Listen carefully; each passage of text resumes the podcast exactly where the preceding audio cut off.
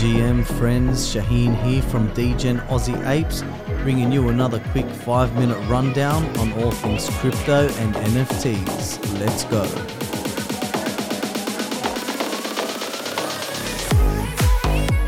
GM, GM friends, Shaheen here from DGen Aussie Apes, bringing you another quick five minute rundown on all things crypto and NFTs.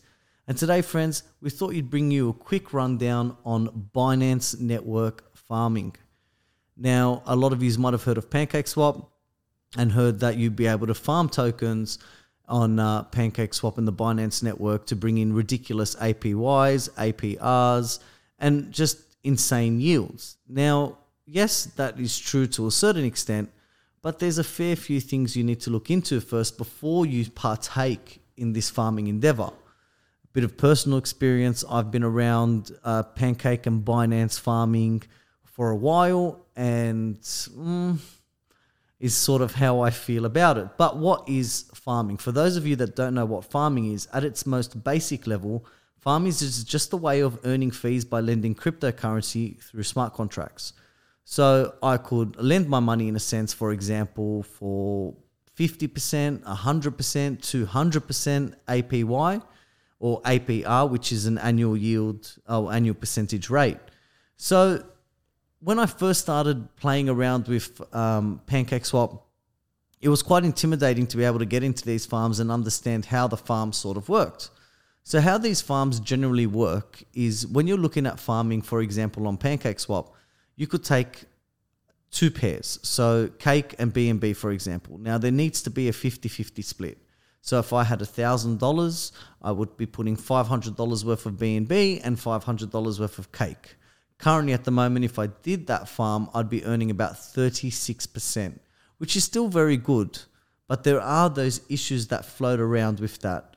But however, if I was entering this field and I did do my 50 50 split on PancakeSwap, and generally you'll find PancakeSwap is the main DEX on Binance, and all the other little farms will be very similar in style, will just be a fork of PancakeSwap. So if you could enter one and know how to enter one, you can enter the other ones.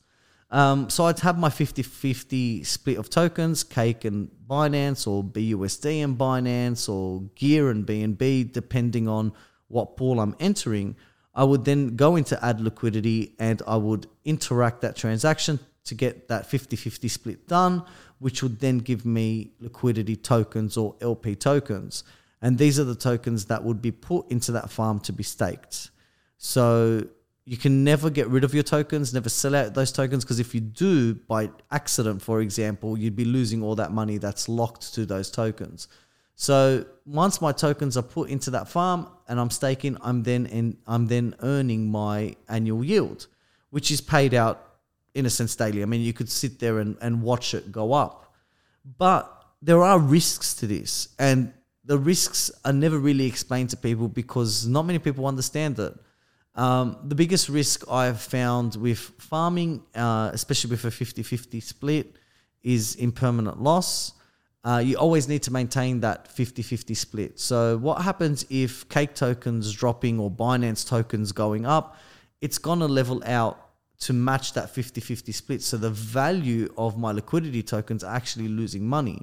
And I remember one day I was sort of looking and I looked and over a few days I'd earned about $100 worth of cake token. However, my value of liquidity that I'd put in there had gone down from 4,000 to 3,500. So have I made $100?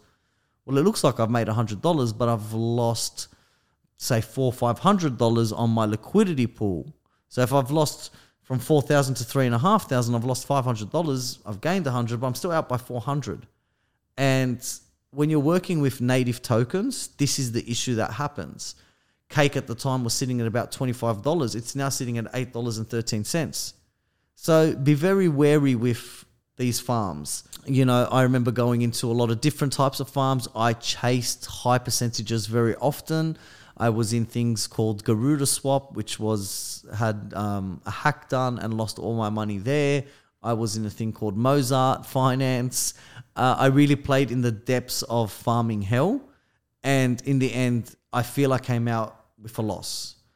I sort of steer clear from this style of farming. I found that playing around on Binance isn't really for me So really do your research when you're looking into these farms. I think maybe one of the best strategies which some people do is come in quite heavy uh, and farm for a couple of days and get out as not to suffer so much impermanent loss. Do not just jump into Pancake Swap and leave your farm going for months and checking it just on the monthly. I mean, this is something that I would be checking daily, multiple times a day.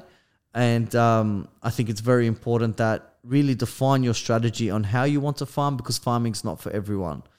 Guys, this was just a quick rundown because it was just something that was on my mind. Be safe out there. It's a jungle. This is Shaheen from DGen Aussie Apes, and I hope to catch you soon on the next podcast. Stay safe.